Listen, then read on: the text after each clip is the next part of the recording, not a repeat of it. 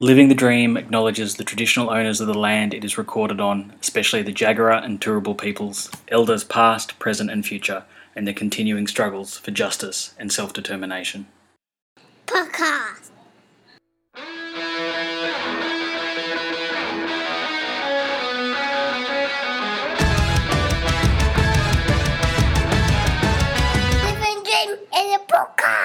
Living the Dream is an irregularly published anti capitalist podcast from Brisbane. Hi, everybody. You are listening to Living the Dream, and John's not here tonight because he's uh, doing parental roles looking after sick kids. But you're joined with me, Dave, and I'm at With Sober Senses on Twitter. And I'm very excited tonight because we've got a special guest, Vanna Marley. How are you? I'm good, Dave. How are you? I'm good, thank you. And, and Vanna Marley, you're on Twitter, right? I, I'm on Twitter, so I'm at v Christabel. So that's C H R I S T A B E L. Brilliant. And one of the reasons I, well, the main reason I really wanted to get you on the show is that you've written like, a number of pieces about the NDIS. So that's the National Disability Insurance Scheme. And you've also written, linked to that as well, the deficiency of healthcare provision in rural Australia too. Um, Yep. and, and that's, I really wanted to dig into those things because I think they're things that kind of um, sink below the surface in many ways that aren't part of the conversation, even particularly um, amongst radicals either. Have, have you experienced it, you know, as being, uh, you know, a, a, a, like a young anti-capitalist, that you find that there's much kind of analysis in the left about the NDIS or about health provision in rural Australia? Yeah, for sure. So I would say that there's like next to nothing. So my background, obviously, I come from Murwillumbah in far north New South Wales, so it's like quite working class in the Northern Rivers, um, and very like fragmented at the moment. We've just been hit by floods last year, which like decimated the town, um, and just like a lack of infrastructure, especially regarding healthcare. Um, so I moved to university in 2016, um, kind of started to get involved in radical politics and started to kind of know the Sydney left a bit more, um, and was like really keen to like talk about regional healthcare and like all my experiences. Um, and people just like didn't understand anything. Like the experiences that I had had, um, I just didn't realize was so different to the type of like healthcare that was being provided um, in Sydney, for example. And I remember at the start of my first year of university, that was when the These Cuts Are Killing Us kind of movement was starting. So when um, the pathology cuts were on the table and, you know, it was going to affect, in particular, people in regional areas. Um, and I spoke at this rally in Canberra and everyone was like, wow, that's great. But I just didn't understand or know, like, how hard it was. And I was like, fuck, like, why don't people know about this? Um, so, As, yeah. as an urban person, can you give us some kind of picture about like what is the difference between urban and regional healthcare provision? Yep. So I guess like the difference is like in my small town of Murwillumbah, you've probably got two or three practicing kind of like GP clinics, um, and like I would say at least half the people you know um, would go to the same doctor as you. Like my doctor, up until I moved to university, and my parents' family doctor was the same doctor who delivered me in the hospital. So like That is mind blowing. yeah, yeah. So like, um, there are people who stay in these regions for like pretty much their entire careers, um, and for like the regional centres, you've got around one hospital, and that kind of has to cater for all these like outlying villages that you have. So, for instance, um, although I lived in Murwillumbah for some time and went to school in Murwillumbah, I lived in outlying villages like Uki and Tyalgum, and so that adds, you know, maybe an extra 25 k's um, onto how far away you are from these regional centres. Um, and I guess uh, what's increasingly happening is that these kind of regional hospitals are losing all their resources and people are being pushed further and further out. So, um, in northern New South Wales in particular, people are having to cross the border into Queensland and access the Queensland health system all the time. Is that to access the Gold Coast University Hospital? Yeah, so to access Robina Hospital, to access Gold Coast University Hospital, just because like Murwillumbah Hospital um, is so under resourced, like you can't really get surgery there. Um, it's the same at Tweed Hospital, which is supposed to kind of be the regional hub of you know the far north New South Wales coast, um, and it is just at exploding point. And it's been used as like a political football for like years and years and years and years. So I wrote in one of the pieces that you mentioned before about my experiences when I was uh, around nine years old. Um, we were in a motor vehicle accident. Um, it was a fatal motor vehicle accident, so it was like very serious. Um, we were transported to Tweed Hospital, um, and I spent a good five hours as like a little child who'd just been in like a fatal car accident, sleeping on the floor because there were no beds.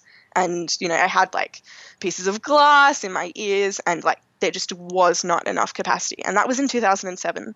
Um, so it's like 10 years on, there's still been no upgrades, and yeah, it's like at exploding point. That's mind blowing. And just because we do have some kind of international listeners, how far does it take you to get from um, the to the if you uh, so it's Murwillumbah that Yeah. So how So does it take you to get from Murwillumbah to the Gold Coast? Uh, to the Gold Coast, probably around 40 minutes or so. Minutes, yeah. Um, and I guess like one of the kind of issues that doesn't get talked about as well, um, and kind of tying it back to this motor vehicle accident, is that like a lot of the roads to the Gold Coast are like, you know, really poorly resourced. They're Mm. terrible. There are so many accidents that happen on the Pacific Highway in particular um, that like if you are in an emergency and you're in a rush. Like it's very likely that you're gonna get yourself into more danger just Yeah. because you are having to rush to hospital. Yeah, let alone those kind of back roads in that area as well, which are like, like I don't even like being on them during the day. Yeah, yeah, it's it's not like nice at all. Okay, so that that's a pretty terrible. Like, how does that get played out in the local area? So, are people talking about kind of healthcare provision and what's happening at the hospital regularly? Yeah, so I think people are talking about it really, really regularly, and I think people are angry about it a lot of the time as well. Um, but it happens in this like really slow, kind of unwitting way. So um, it was in my final year of hosp- um, of high school, sorry, when they tried to close the Murwillumbah Hospital maternity ward, um, and a lot of the midwives and like women in the community in particular were just like absolutely gobsmacked that this was happening, and so they actually launched a campaign, and they managed to reopen the maternity ward. I think around three months later, but all the services had kind of been rolled back. So it wasn't at the capacity it was before.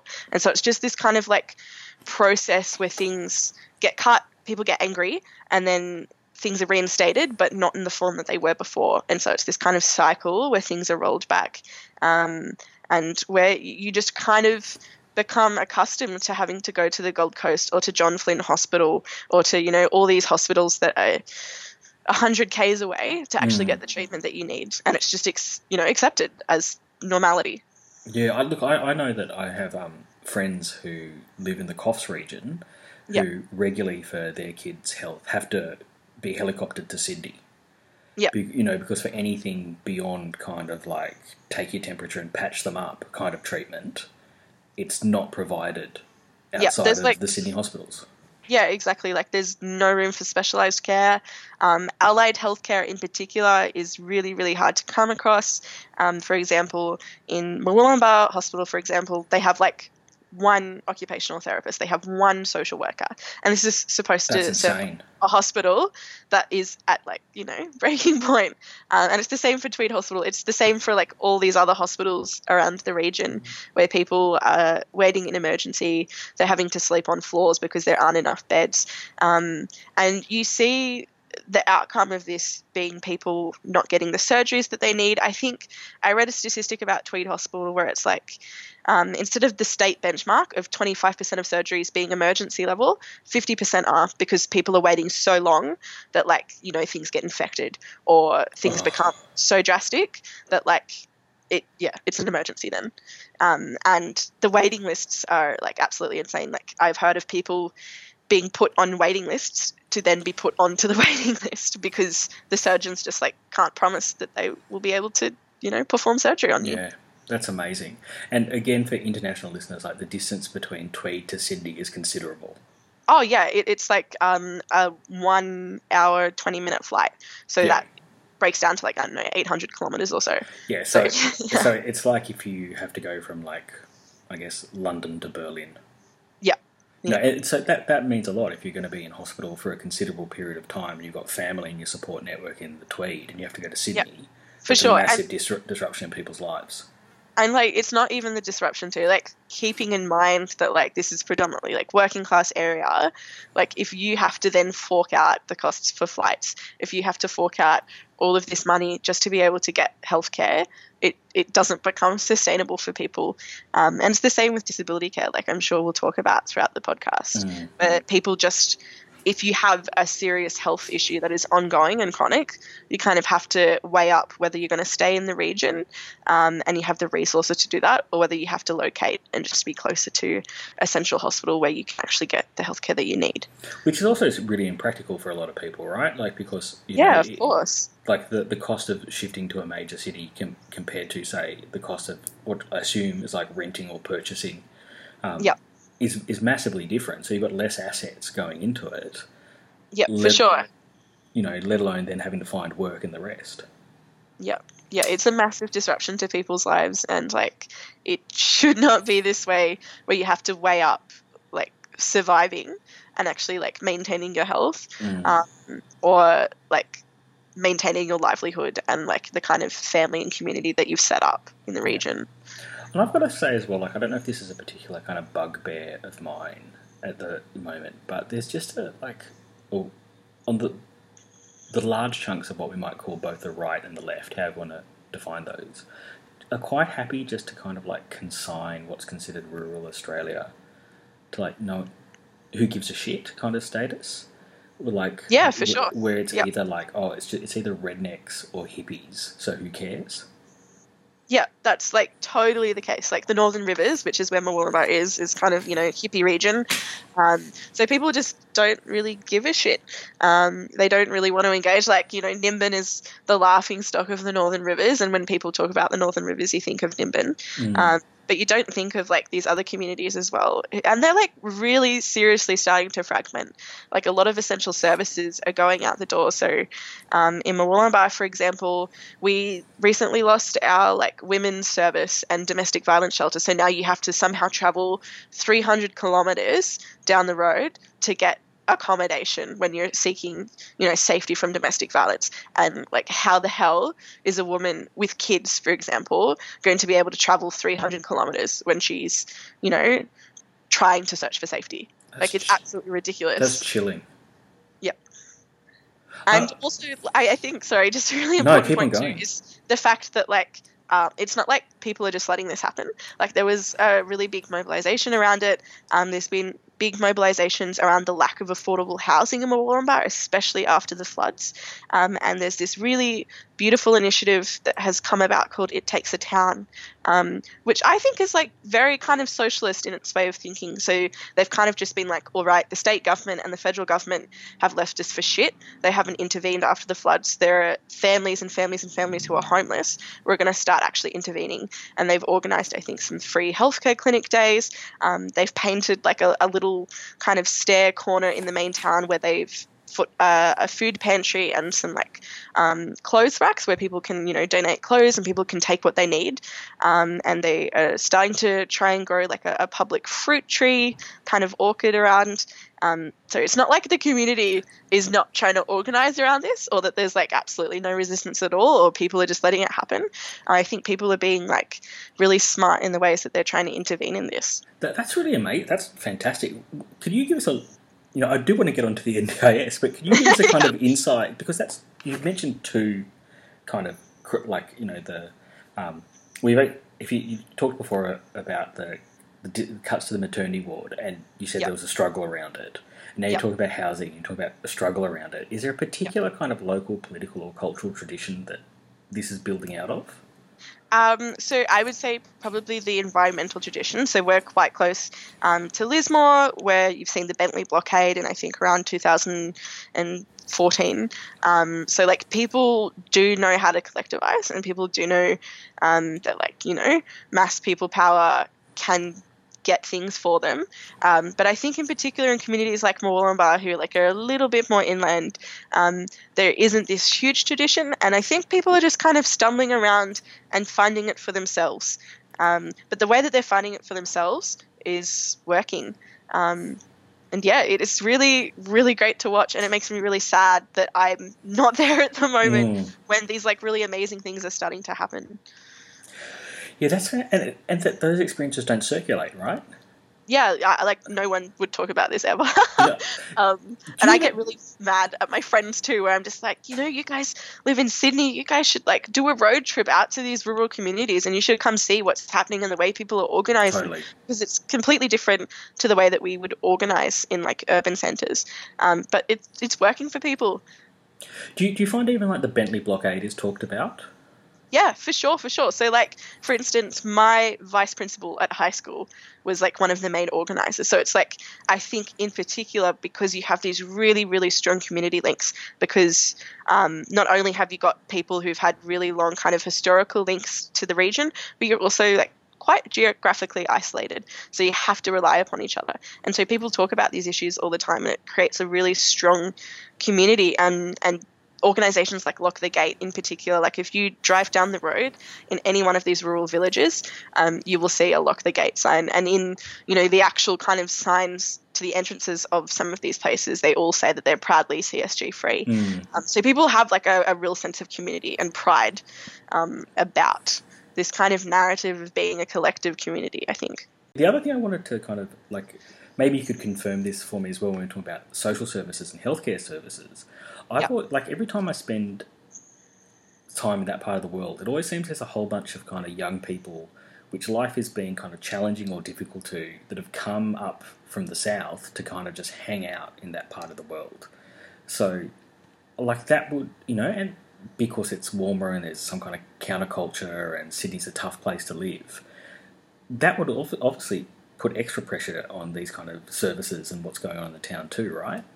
Yeah, for sure. So like you've got this kind of um, younger population who's coming up, and also because um, I guess until we saw the floods and like the really drastic lack of housing, housing was cheaper than it would have been in Sydney. So like if you're a young family, um, working class, like you you might be able to buy a house in the region. Um, eh, Whereas, like in Sydney, like lost cause. Um, but we also have like a really big aging population as well. So like the kind of coastal areas like Kingscliff, Tweed Heads, lots of people move to retirement. There's kind of a, an expanding aged care kind of infrastructure that's being expanded upon, um, and it means that we have like a, a really rapidly growing population. Like I think um, some of the population kind of calculations were saying, you know, it's going to grow by like 140,000 people in the next couple of years or so. Um, so people are definitely moving up to this area, but the infrastructure is a not being talked about or invested in by state governments or federal governments, um, and b it's like at bursting point and it has been for like 10 or 20 years Mm. so you've got this really really big lag where like the population is increasing and like the services are not only catching up they're decreasing and they're either being shut or they're being privatized Wow, that's so intense. Let, let's jump on to the question of the NDIS. So, Yep. what is the NDIS? what is the ndis so i think i should I guess start off by saying I am not an expert. The only reason that I even know what the NDIS is is because my mum acquired a disability in uh, towards the end of 2016, and I was just kind of thrown into the bureaucracy of it all as her kind of main guardian. Um, so the NDIS is the National Disability Insurance Scheme.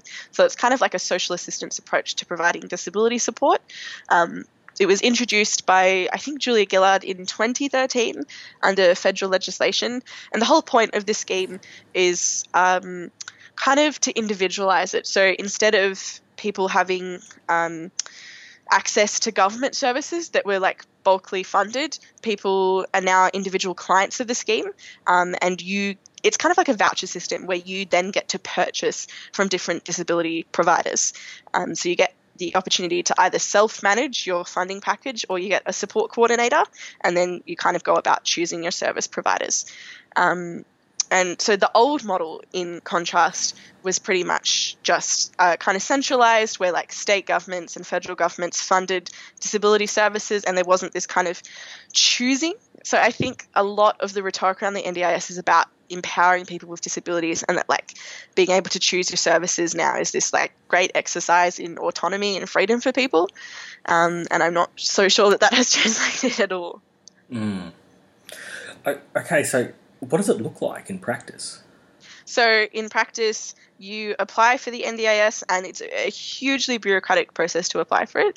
Um, and I know there are heaps of concerns that people have written about. For example, if you are a newly settled migrant, um, if you have English as a second language and you have language barriers, if you have an intellectual disability, which just seems the most fundamental flaw in the program, that like people with disabilities not being able to actually apply and access the scheme, My goodness. or if you are in a like kind of Aboriginal community in more remote places of Australia, it's really, really hard to apply. So it's essentially a really bureaucratic process where you submit heaps and heaps and heaps of paperwork and then you wait for however long it takes and usually it takes around i know for ours it took around six months or so um, and then you start a planning meeting so this planning meeting can happen either face to face or via phone um, they're trying i think to move it now just to face to face and there's been lots of complaints about these planning meetings happening over the phone just because Who, like who's the planning meeting with? So the planning meeting is with people from the NDIS. So these are like your your NDIS planners or your caseworkers, um, and a lot of these workers, which I would love to talk about as well, have like really shit conditions. A lot of these people are on labour hire contracts. They're being paid less than public servants who are doing the exact same roles as them, um, and they have next to no training in disability, which isn't you know kind of only unfair on the people who are trying to get support because it kind of rorts them from getting any kind of you know, proper understanding of the complexities of their disabilities. But it's also really unfair for these workers who I'm sure it's quite traumatic because, you know, they're being faced with these really complex situations that they can't fully comprehend and they're faced with the anger of participants and they just break down in tears because like what can they do you know what i mean Sounds like Centrelink, but worse. yeah it's like centrelink but worse essentially um, so yeah the the whole kind of system i think is privatization by stealth. So it's you know very much a kind of neoliberal scheme where you're kind of fetishizing you know people's individuality and their control and their choice and like it's the ability to consume that's seen as empowering for people. Um, so you've got kind of this new market of private disability supporters who are starting to kind of expand and compete with public providers of Mm. disability support. Um, and it's kind of known by a lot of disability activists that like as this expands public providers are slowly phased out um, and it leads to inexperienced providers who are in the, um, the private sector sorry just kind of making the switch to disability because they know that they can make money from it So, so like, I want to get to, to that point, but just to, to pull back. So, when you go, when you have this planning meeting, does that determine like the the size or the amount of vouchers you get? Yep. So the idea of the planning meeting is for the NDIS to kind of understand the totality of your disability and understand the totality of your life. So they ask you everything from like, you know, what are the things that you enjoy? What are your goals in creating an NDIS plan? Like, what are the ultimate things that you want to get out of this scheme? To things like, you know, what are these little things that you do in your everyday life? Who are the people who are involved in your care and that sort of thing? And then they take that, they aggregate it however they do it. I'm not quite sure. It's quite bureaucratic and unknown. And then they come back to you maybe a month or two later saying, this is your plan. This is how much we funded you in these different kind of sections. Like, for instance, there's supported independent living, which would be for people who um, need money for kind of day to day living, and there's transport costs and all these different kind of sections. And I guess a lot of them kind of meld into each other as well. So yeah, you, you kind of are at the whim of your planner and how much money the planner thinks you need and how the planner has understood your disability. At that point, is there a capacity to contest it? Yep, so there is a capacity to contest it. So it's um, basically just called going to review. So you can review your NDIS plan, and I think what's supposed to happen is your plans are supposed to be reviewed yearly as well. Um, but it's also like a really hard uh, task to try and get a review because it takes so, so long. Um, and a lot of the time, you might go to review and you might come back with a plan that is worse off than before. That's so terrifying. yeah, it's it's really really terrifying, um, and yeah, I know people who have literally had to quit their jobs and now kind of are, are working, you'd call it, um, full time, just to try and understand the complexities of the planning process so they can actually try and get the best plan for you know their children or the people that they're caring for because it is so so hard to get your plan right. Um, and it is so so hard for people to get the services that they need. I was reading the other day about patients with motor neuron disease um, and in regards to their plans, people's life expectancies are taken Yeah. into account. So it means they can, you know, put it into a little calculator and go, well, we think you're only going to live for another six months, therefore we're not going to fund you anything because it would be, you know, a wasted investment essentially. Um, essentially. It's Oh horrifying. It's horrifying. Like it's literally the commodification of people with disabilities. It's really, really horrifying, and you know it's hard to talk about without getting like really emotional and upset about it, especially when you watch this happen to the people that you love, and it, you know it's this really kind of um, rationalization where people become numbers and people become just another applicant or another client. Like even the way that they talk to you, it's intensely alienating. Like I get emails sometimes from the NDIS, um, which come up, you know, in the subject line in big letters, classified, and all this kind of bureaucracy. And I'm just like, I'm trying to talk about how best to support someone. I, I don't want all of this kind of, I guess, sensationalization around it and all this secrecy and all this bureaucracy around it that makes it really, really intimidating and really, really scary. Yeah, it sounds terrifying. But once so once you get this assessment, so you Yep. can either like manage it yourself. I, for people that have intellectual disabilities, who manages their package? Uh, so usually you'd have a carer, so a family member, for instance, who's involved and gets authorization from the NDIS to act on your behalf. Mm. Um, and then it is up to that carer or that nominee to decide if they want to self manage or if they want to go with a support coordinator. Um, and I guess one of the problems is a lot of people don't have time or the understanding to self manage. So I. Um, my mum's kind of only primary support. I also have been working part time to support myself. I'm a university student and I have such little understanding of the NDIS because there are so little resources out there that are actually in plain English that you can understand Yeah. that I have to opt for a support coordinator. And a lot of the time, people don't want to opt for a support coordinator because it means that this person is acting on your behalf and they might not understand the situation as well as the carer. So then it adds this other layer of kind of complexity to it.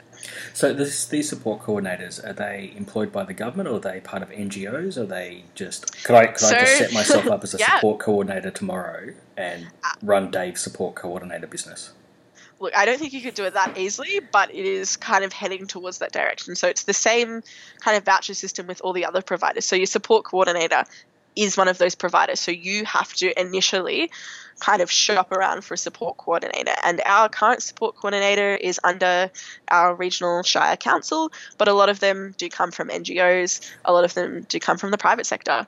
Okay. Um, and a lot of the time, too, I know uh, disability advocates who are um, so valuable will say, don't go with a support coordinator who may also be attached to an agency who provides other services as well, because it's very likely that there'll be a conflict of interest. Will the, you know, they'll kind of recommend going towards this service. This is such a deal. Like I work, uh, would have been I don't know how long ago. Within a decade, I, I worked as a carer for people with intellectual disabilities, and just to, the, the way that the funding model worked then, it was state-based funding that came from the Department of Community Services. It would go to like the block funding would go to an NGO, and then we would provide the totality of services um, for for even then it was people referred to as clients. The Yeah. idea of like turning those case managers into kind of like service providers who've then got to broker the package seems like a massive fucking waste of their time. yeah it's such a waste of time too and i just i hate the whole kind of ideology around it that i'm supposed to be shopping around for disability How do you know?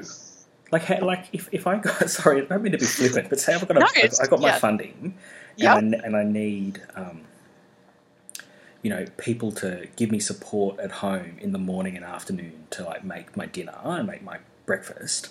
Yeah. how do I go out into this market and work out? Because like, do they do they charge different prices? Like, how do I work this Yeah. out? Yeah. Yeah, people charge different prices. Like the whole point of it is, right, that these kind of private providers can start making profit and they're actually competing against each other for people's, you know, package money. Mm. So um, it means that these kind of public providers can't compete in the market anymore. So they're phased out. So we kind of have, you know, this array of private providers and it's really hard to tell what they're offering. Like there's a, an NDIS portal that you go through um, and you can kind of flick through um, different providers in your region based on the radius that you want. Um, and it's so hard to find out information. And it's kind of just like, well, this looks like it's the closest provider to me, so I'm going to go with it. And then if the provider doesn't work out, then you have to shop around for a new provider. And it's essentially a waste of people's time and money as well. Like, you know, you're wasting your, your kind of vouchers or your packages on some physios or some support workers who might not be the best fit for you. Do we have any idea at this point in time how the shift to this model has actually impacted people's care? Yeah, so um, the way that a lot of government is reporting on it is that like it's been totally revolutionizing. I think they try to say that around 80% of people have seen significant kind of increases in the level of support that they've seen. But there's lots of contradictory kind of information. Like they did a study that came out of Melbourne that said there wasn't any tangible increase in people's levels of support, but there was a huge increase in the kind of administrative side that carers um, and guardians were having to do. And there's a, a huge increase in the kind of bureaucracy. Isn't Um, that isn't that amazing? Because like I think you know this is such an interesting part of all these changes, which always frame themselves as getting away from the bureaucratic state. Yeah. Always like you know, I think Mark Fisher wrote about this at some point. Always end up in us having to do lots more bureaucratic paperwork. Yep. But Yeah, it being more incomprehensible. yeah like it's it i can't even put in words how hard it is to explain. Like i it's like been nearly two years. I still get emails that i just cannot decipher. Um, and a lot of the time too it's like your own support coordinator who doesn't understand the system it's your own social worker who can't answer your questions because they don't understand the system it seems to me that it is kind of just one big experiment that has been rolled out without kind of any foresight into how rapidly it would expand. So it means that they've had to bring on all these kind of labor hire contractors. Um, and it means that, it, in particular in regional areas, a lot of kind of states are withdrawing their funding because they're like, oh, well, great, the NDIS is coming in, we can just withdraw funding or we can privatize. Um, and the NDIS doesn't catch up in time. So it means in some areas you're left without anything. Okay, so this is there's two things I want to say on this. Well, like one thing is you just jogged my memory because I remember a friend of mine who was working in friend you know, comrade, you know, who was working in the Department of Community Services here, Yep. was talking about some kind of national breakdown where they couldn't establish a national level of standards for what you had to meet to be qualified to be one of these people who could receive NDIS funding. And I think the um, what was decided was they'll just trundle along and do it anyway. So you know, like the standards of what might be necessary in the ACT don't match WA. Yeah, for Um, sure. Yeah, I can definitely imagine that happening. Like I am in the process now of relocating my mum from Wollongbar to Canberra. A, so she can be closer to me. B, because there is literally no disability Mm. accommodation for her in the region. Like this is the only way that we can get her out of a hospital setting. Um, and we're about to kind of transition into the ACT. And theoretically, there shouldn't be any change because it is a national scheme. But of course, we know that there is going to be a change, and we're kind of bracing ourselves for it to see if it's going to be better or worse because you know there is kind of no standardized practice across the states and i know that there's been heaps of issues with for instance wa wanting to kind of withdraw from the system for a bit because it didn't want to meet the quota that was agreed on um, with the Gillard government. And there's lots and lots of issues over state funding and like responsibility between the federal Commonwealth government and then the state governments. So, so yeah, just to get drill into this point. So, state governments previously provided a whole series of disability support, Yep. and with the NDIS, they're just stepping out of that space. Yep. So their kind of idea is all right. Well, we um, they came to agreements with the Gillard government that they have to provide this amount of funding to the federal government for the NDIS. So a lot of states, for instance, yeah. So a lot of states like the New South Wales government are right. Um, so so a lot of states like the New South Wales government are like, all right, we can just direct all our funding to here, and then we can just take our hands out of disability support altogether, and we don't have to kind of provide anything. We're going to leave it completely to the NDIS. Um, What And- happens with, to all those services and employees that it would have like decades Yeah. of experience in Yeah, provision what- in certain areas? yeah, what does happen? like that is the question that no one seems to really be able to answer. Um, so I know in New South Wales, I think around uh, six thousand disability workers um, moved into the kind of private and non-for-profit sector. In the ACT, I think more than three hundred disability services staff either lost their kind of roles with the ACT government and took voluntary redundancy packages, or moved into other areas in the ACT public government. So The- like. There's something about this that also simultaneously really devalues the work of carers, as in people who are paid disability carers, particularly sure. like the time that it might take to develop relationships to reach those more kind of intangible outcomes for people. Like, um, you know, it's, it's like someone I know who works as a carer has she's worked for a carer for a very long period of time these clients which she had these long-term relationships with and that like ha- had all these achievements like linguistically and socially it's just suddenly they weren't her clients anymore because with a shift in the funding package there was some there was another service that was cheaper Yeah, for sure. And that has happened to like so many different people. Um, I know lots of people kind of expected the NDIS was just kind of going to strengthen and bolster the support services that they had in place and was just going to kind of solidify, you know, the relationships that people had with their social support workers and things. Um, and they didn't realize that the NDIS actually has like undone a lot of this for a lot of people. So, you know, now they have to move around, um, especially for people with more complex cases, um, because they're not going to government support and they're going to private providers, it means that these private providers can refuse to kind of service people. They can go, no, your case is too complex. We're not going to service you. Um, what so happens means to those people well, what does happen to those people? There was a case recently, I think it was a 20 year old man who had autism and intellectual disabilities, and he was held in remand in jail for, Fuck I think, a good 30 days or so. Um, in my mum's case in particular, she's been trapped in a hospital setting for over 18 months because there's no disability accommodation and aged care refuses to place her. do do you mind talking about because you about the situation that your mum's in Yeah, for sure. So um, my mum has Guillain-Barré syndrome. So it's essentially like an autoimmune disease that attacks your nervous system and it can leave you quadriplegic, which has happened in her case.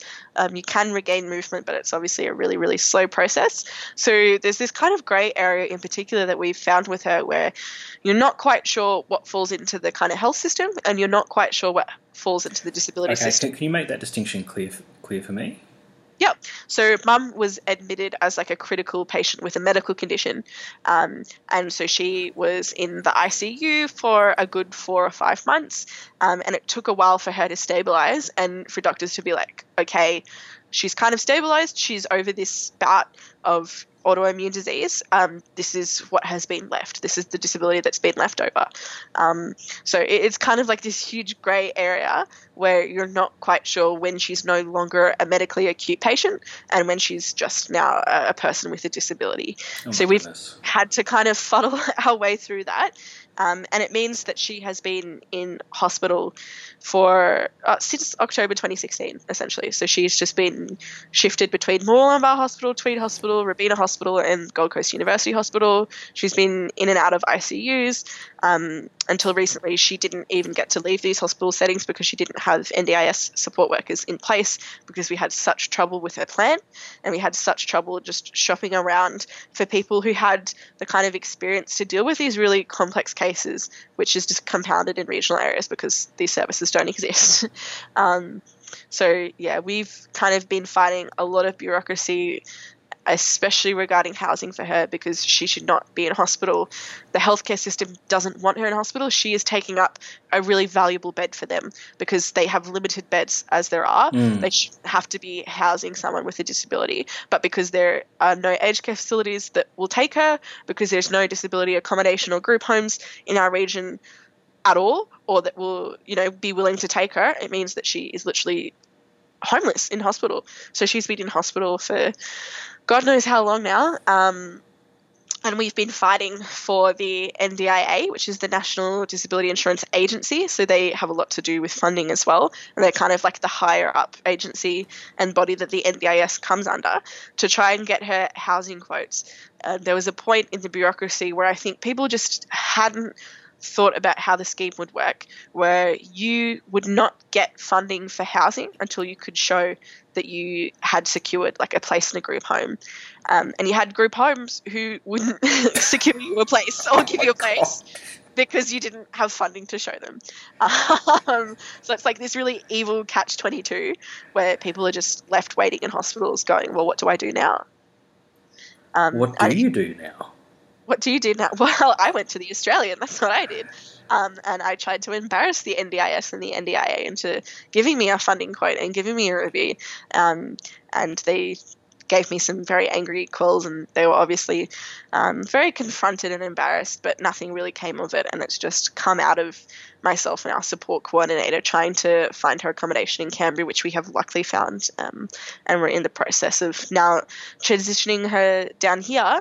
But it, yeah, it's it has been hell. It has literally been hell, and I think it has been um, re-traumatizing for her and re-traumatizing for myself as well. Like just to see how how terrible it is and how she's treated. And I think one of the main issues too is she is living in a regional hospital. She requires 24 7 care. She has a nurse who can come in and see her maybe once every three hours. So that means she is helpless. She can't do anything. Um, so if she wants to ring me on the phone, she has to get a nurse to come into the room, dial the phone, put it to her ear, hold it to her ear while we have a conversation, and then hang up. So she's completely reliant on people for everything, and she just doesn't get the care that she needs because there isn't the care at Murwillumbah Hospital to cater for her. And it makes me really angry because I get, you know, so mad at this situation and I feel so helpless that I can't do anything to change it. And I get really angry at the staff too because I'm like, you know, why mm. aren't you doing more for her? But at the same time, I have to always have this internal monologue and realize that like the staff are suffering major burnout because they don't have disability care. They're, they're trained nurses. They're not trained in disability care. They're not trained to deal with all the kind of psychological trauma that she's gone through throughout the entire kind of ordeal that she's been through. Um, and they're not trained to deal with all the behavioral things. They're not trained to deal with any of the hoisting or anything that they need to do for her. Um, and so, you know, they get mad and they lash out at her and she lashes out at them. And it's just a really terrible situation for everyone involved. And I get emails all the time from support workers who are just like, we had a really bad day. We're really frustrated. And what am I supposed to, you know, say to that? Like, I acknowledge that they're frustrated, but I can't do anything about it except fight not only against the level of care that she's getting, but fight with them and against the Mm. kind of conditions that they're being put through as well. Sounds like a really, really horrific situation. yeah, it, it's totally horrific, and I have had my eyes opened to just how archaic a lot of the practices are. Like recently, um, someone floated the idea that they were going to attach doors to mum's hospital room so she doesn't have doors and she doesn't like doors because when doors are closed on her she feels really helpless like she can't call out for help um, and they wanted to essentially put doors on her room place a baby monitor next to her Oh Um, my god. and just use that to you know kind of tell when they needed to go in and see her um, and like I, I couldn't do that with like a four year old let alone a grown woman you know it, it's astounding It sounds humiliating. Yeah, it's totally humiliating. Like she's in tears nearly every day.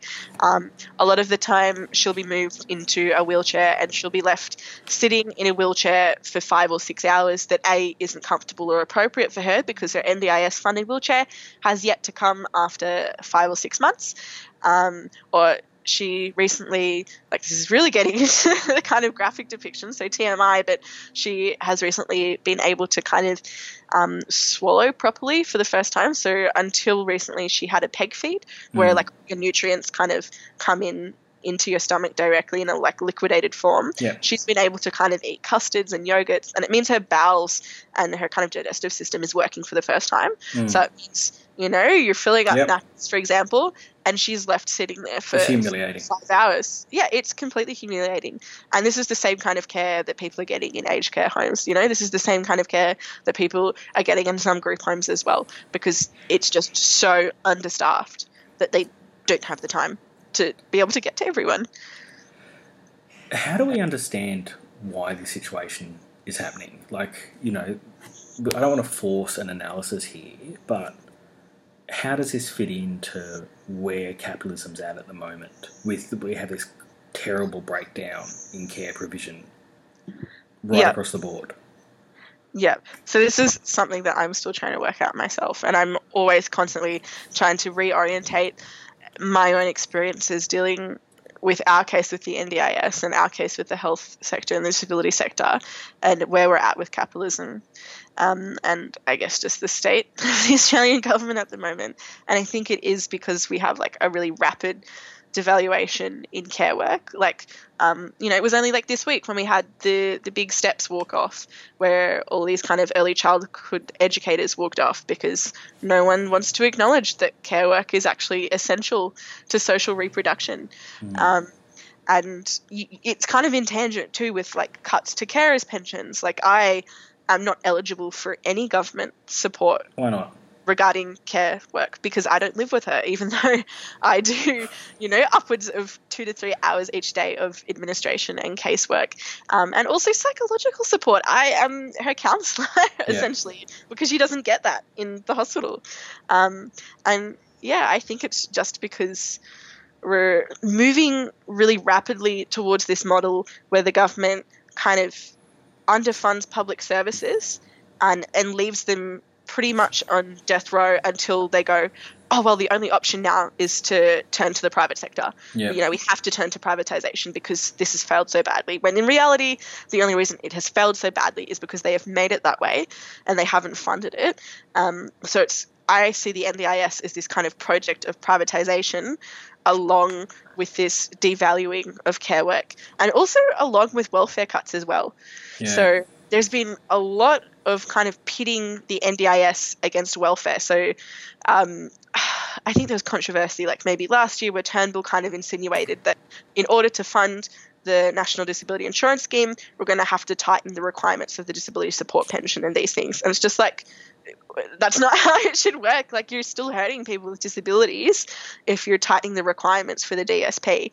Or I've, I've seen people try and pit it against the refugee issue, for example, Yeah. and say, well, we can't settle refugees because we don't have enough money for the NDIS. And you see, you know, these kind of patriot pages posting, you know, really sad stories, and they are really sad stories of people going through absolute hell with the NDIS. And, you know, they write the little racist comments about, oh, you know, why do refugees get all the money and why do these Aussie battlers Yeah. not get anything? And it's like, people don't seem to see how interconnected it is. Like, I would most willingly bet that like two or three people involved in nearly every disabled person's care comes from a refugee background or from a migrant background Yeah. because these people tend to get work in aged care and disability care because it's you know quite easy to get into and it's so undervalued Yeah, I, I often wonder, like, it's really interesting the model of the NDIS as well. Like, um, I often wonder if there's this kind of problem for capital that since care work is not often in all fields easy to commodify, and since you know it's Yep. through the operation of the commodity that we know the value of something in capital, there's this like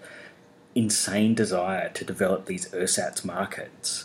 But they're never ever like kind of really proper markets anyway. They're just these kind of weird simulations of them um, that like seem to not achieve any of the things markets are meant to achieve but don't. You know like they're just it's like you can see it right across you know it's the same with um, the need to have standardized testing in schools so we can have a number that we can peg against students so eventually we can have uh, teachers pay be be located to those or that research outputs from universities have to have a grade. You know all these kind of fake markets that need to be built built too? Uh, like I, I think it in some ways speaks to like you know people use this term the crisis of social reproduction that it does the state doesn't seem able to provide the level of funding within the context of capital accumulation. So it's just breaking down across the board. Yep, for sure. I completely agree with that analysis. Like it is breaking down across the board, and people just don't know what to do. And I think a lot of care workers too, who are you know either being moved to the private sector, um, or who are completely losing their jobs altogether. You know, they're they're fighting against it, and they really do realize like that these markets are being set up but that they don't neatly fit into these markets, and that it's really, really hard to fit people into these markets. And uh, like, I think it's really good to clarify too that I have dealt with some really brilliant people who have not followed the rules of the NDIS, for Ah, example, okay, yeah, or who have not followed the rules because it just it doesn't work. Like it, it literally doesn't work, and people get really frustrated that they can't fit people into these criterion. So you know they will do you favors because what else are they supposed to do? Yep. Let's let's move to that question of resistance then, because you know, I in my head, like the NDIS went from around about 2013. This thing is coming; it's going to have more money. Everything's great. To suddenly about, I, I guess maybe when um, friends who worked in the public sector started going, "You've got to see this shit that's coming." And then when I read your articles, this nightmare. What is the like? Is there struggle politics levels of resistance against this? What does it look like? What is its possibilities? What would you think is necessary? Yeah. Big, you know, just small questions. but, you know, just small questions. Um, I am constantly asking myself this all the time because I have found the process to be, you know, not only humiliating and demoralizing, but to be really atomizing, where I have no contact with other people with disabilities Oh, at all, or I have no contact with carers at all because, you know, we're getting our individual packages, you know, we're, we're not really having any contact with other people. Um, so there's very little community, and I've found disability communities that do exist have strong links because they've been established prior to the introduction of the NDIS. Um, and I've found, in particular, a lot of resistance is happening by people setting up Facebook pages, for example, and um, calling it, you know, my NDIS journey. Like there's one called Lachlan Miles NDIS journey, um, and it's essentially just carers or people who are looking at individual cases that are really, really bad, and they go, "What the fuck do we do next?" And a Mm. lot of the time, the "What the fuck do we do next" measure is to go to the media or to go to a local MP um, and to actually just get your story out there and to hope that the NDIS or the NDIA or whoever will just be so embarrassed that it will prioritize your case. So it's pretty much just a really desperate measure that people use to try. Totally understandable, right? Yeah, totally understandable. Like I, I have absolutely no qualms about having gone to the Australian. Like I'm really grateful to Rick Morton for writing about our case because it actually kind of kicked people into gear and they were like, oh wow, we actually have to take this case seriously. Like it is pretty bad compared to a lot of things that are happening. Um, so yeah, I would say that a lot of resistance is very much individualized and there isn't really any grassroots movement per se. There is a really good Facebook group called NDIS Grassroots Discussion where people do have talks about it.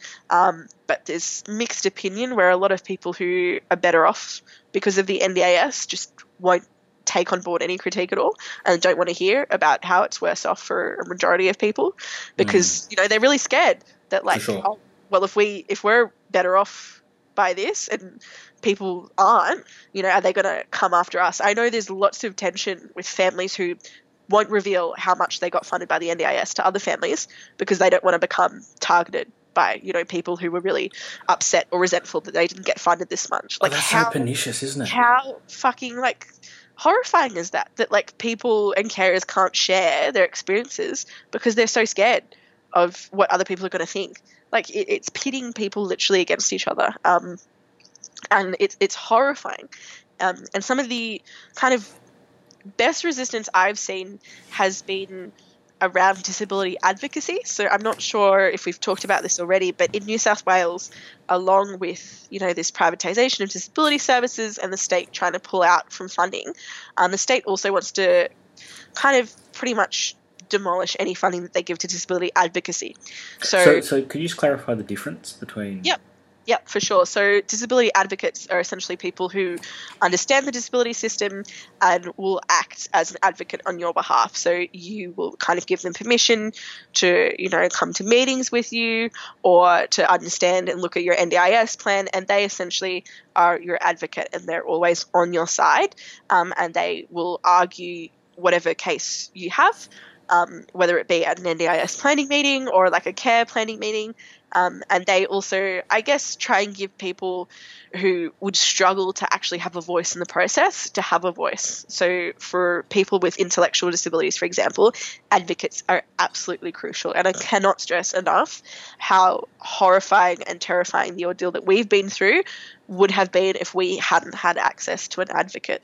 Mm. Um, so they're absolutely vital and you know they're set to be cut. So I, I rang up our advocate the other day about an issue regarding to mum and i was just like hey so like um, i've heard about the the disability advocacy cuts you know what is going to happen with our agency? Um, and she said that they're either going to have to cut staff or it means that agencies merge. Um, and when they merge they kind of lose autonomy and they kind of lose what being an advocate means right? Yeah, and this would also, I guess, like the New South Wales example of another part of social services is what happened to women's shelters and domestic violence shelters, where Yep. all the little feminist ones were abolished, and the ones that survived and merged were all the large Christian NGOs that had the resources. Yep, exactly. So what has happened in New South Wales is I think it's the New South Wales Council for Disability Advocacy have launched a campaign called Stand By Me, and they've had a really great social media presence. Um, they've had mobilisations. Uh, they had one recently in Queanbeyan. They've had them kind of all up the mid north coast. They've had them in Sydney. I think there's one at New South Wales Parliament um, in April. Um, so that has been like a really vital part of resistance because a lot of the issues that advocates deal with are regarding the NDIS. Um, but apart from that, it's really hard to say what resistance looks like. Um, and I was I was reading kind of on a tangent Tim Lyons' new piece on organising Australian unions. yeah, interesting piece, right? Yeah. yeah. Yeah, really interesting piece. And one of the ideas that Tim kind of floats down the bottom, which I thought was really important, is on joint organising. And Tim says that we need to, you know, invest in kind of properly resourced joint organising um, in areas like the NDIS, because we should be allying with not only, you know, clients or people with disabilities and their families to attack the funding models that are kind of leaving them worse off and leaving them more exposed to abuse, but also you know, the funding models that are hurting these workers and that are meaning that clients are left angry and workers are left frustrated and angry. And, you know, there's two sides to the coin who are kind of pitted against each other because of the circumstances, but in reality have the power to both run the same line, which is that the NDIS is a total disaster and that the funding model is hurting workers and it's also hurting people with disabilities. So I found that a really interesting kind of point that I don't think the disability community has kind of latched onto yet. Yeah, yeah. I guess that there's two. I guess there's two kind of linked things here, isn't it? There's that like broader, bigger question of like we know how important what we might call care work, waged and unwaged, whatever form it takes out, is to social reproduction. But Yep. it's still often very difficult to talk about what struggle on that terrain looks like. Um, and there, if you just jog this thing at the back of my my memory, I'm, I'm not sure if you've ever seen an essay called "A Very Careful Strike."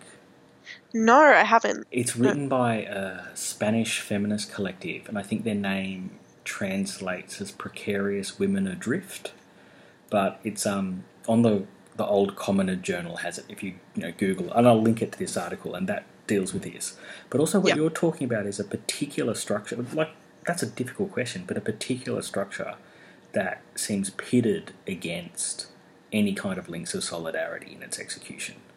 Yeah, for sure, for sure. And like, it's totally bizarre to me because like the basis of care work is it says it in the name. It's care. Yeah, like it's people are supposed to be. Yeah. people are supposed to be building these like, you know, really valuable friendships and relationships and uh, kind of yeah connections based on solidarity. Like I was at the bus stop the other day and I was talking to a really nice auntie and she um, was talking to me about her NDIS package and I was just like, has it been better off for you? And she said, yes.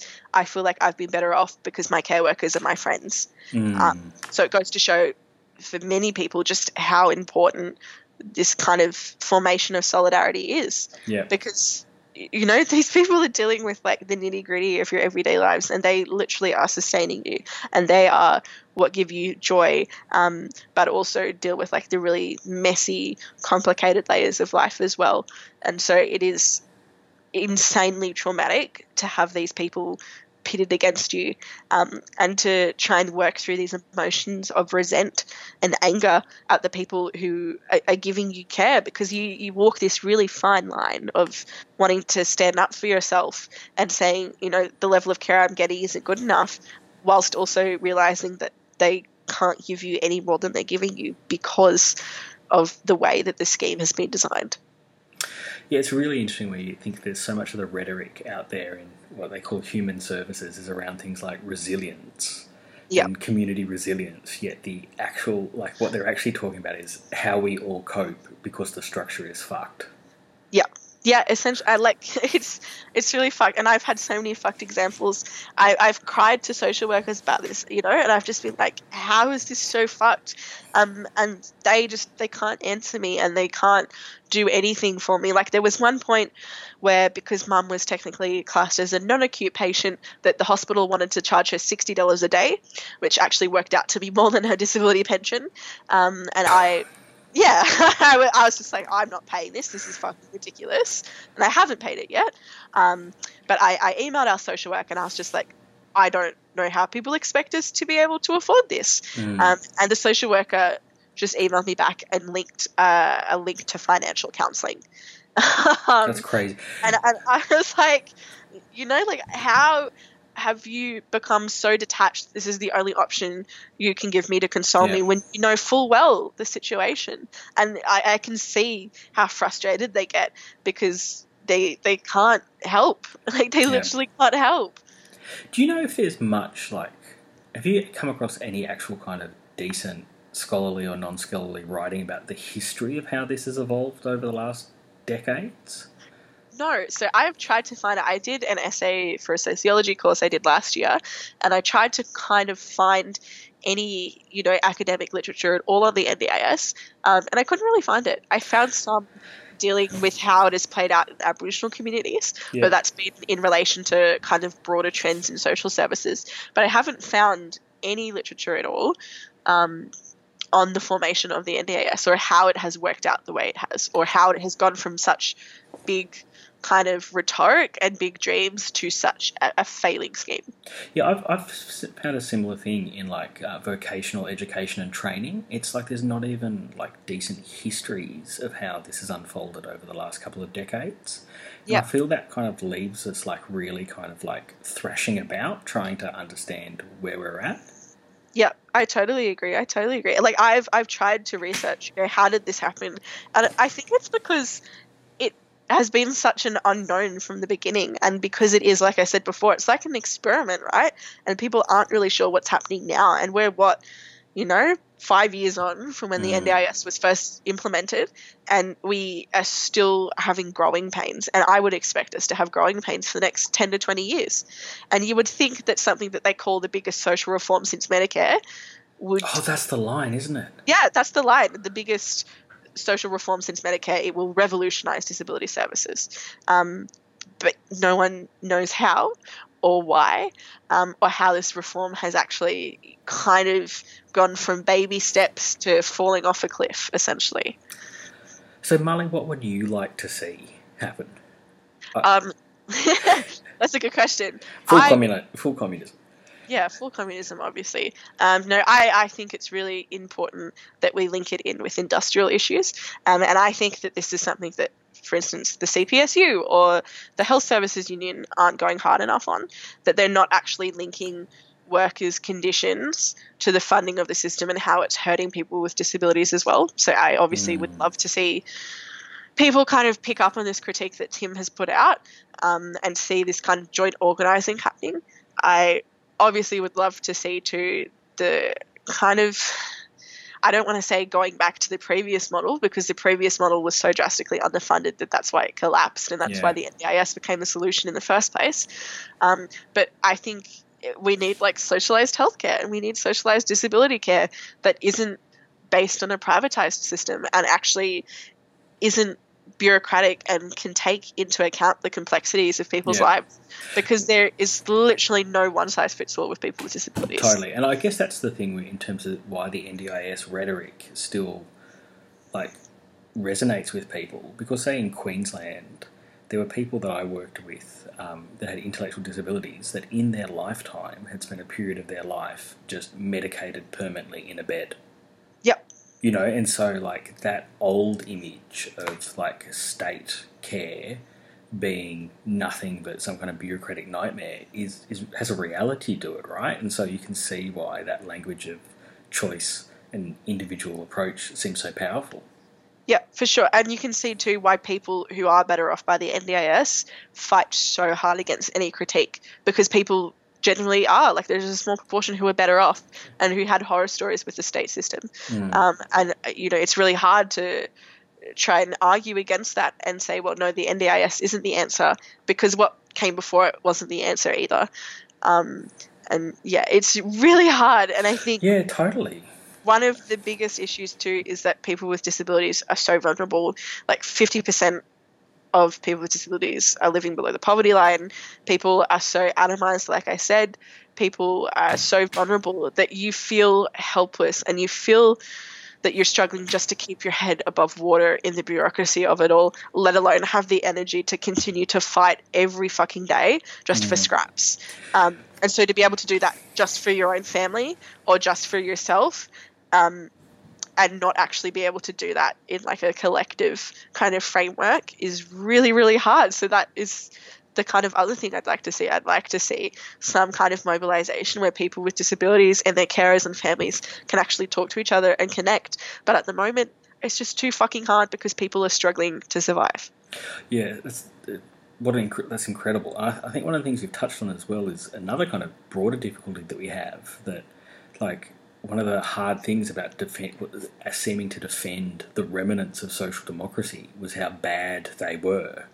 Yep. In like in so many ways, like you know, I've just finished reading Hardt and Negri's book Assembly, and they really kind of like drive the point that you know we don't want private or public, we want some kind of common property or Yep. commonwealth. And there's like to be a cliche of myself, there's like this old Zapatista line where they were talking about, you know, when there was the plan in the 1994, I think it was, or 1993, whatever it was, changes to the constitution that would allow the privatization of collectively held land in Mexico.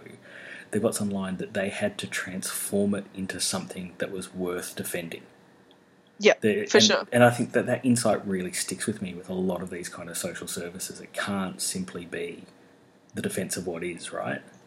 Yeah, it has to be the defense of what would actually give people like a quality of life and would actually give people lives that they can live. Because at the moment, I know in particular with my mum, she struggles like every day. She says to me, "Marley, I don't want to be alive. Oh my god. Like, what, what life is this for me?" And like, it's really hard for me to console her and say.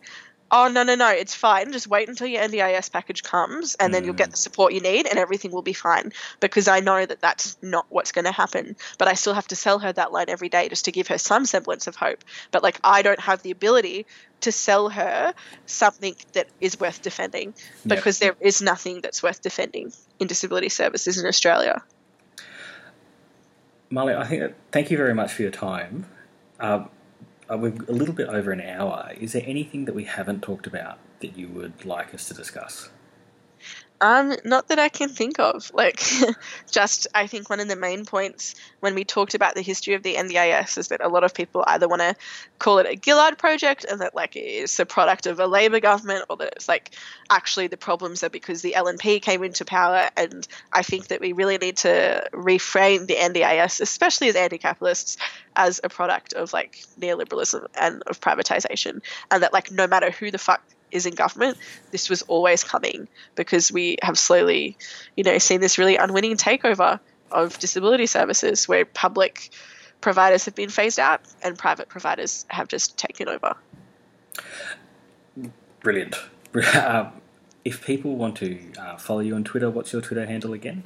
Yep, so it is at V Christabel, so that's V C H R I S T A B L. I tweet a lot. I tweet a lot about the NDIS, and in particular, I tweet a lot about the things that are happening to my mum. So it's almost like a diary in a sense. but I think it's a good way just to be able to kind of track um, all the shit things that happen to her and how it fluctuates so regularly. Mm. And you've got two articles on Medium, is that correct? Yeah, so I have two articles on Medium. I also have an article up on bossy.com, which is the ANU Women's Department magazine that I wrote um, just on like how the NDIS is really hard to apply for in the first place. Brilliant. So I'll, I will link to all of those in the show notes. Th- Yep. Thank you very much for your, your time. That's like been a brilliant insight into what's going on, and all the best for the future. Thanks, Dave. All right, you've been listening to Living the Dream. Um, hope everyone's having a lovely night.